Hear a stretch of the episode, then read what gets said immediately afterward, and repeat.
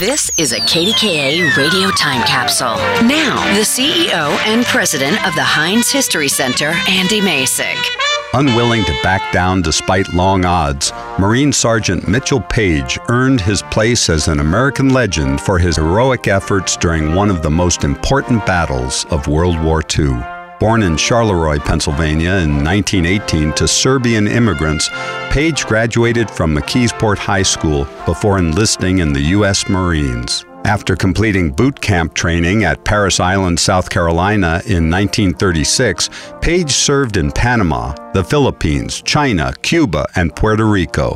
When the United States entered World War II, he shipped out to Guadalcanal, a small stretch of land in the Solomon Islands near Australia. On October 26, 1942, Paige and the 7th Marines withstood a furious assault by Japanese soldiers during the Battle of Guadalcanal the first ground attack against American troops of World War II. In the desperate fighting, all the other Marines in Paige's machine gun section were killed or wounded, but the Western Pennsylvania native fought back, operating in turn four machine guns and single handedly stopping an entire Japanese regiment before leading a bayonet charge in a counterattack that prevented enemy soldiers from breaking through the American lines. For his extraordinary heroism and conspicuous gallantry in the face of overwhelming odds, Paige was awarded the Medal of Honor and a field commission as a second lieutenant. Paige continued to rise through the ranks of the Marines,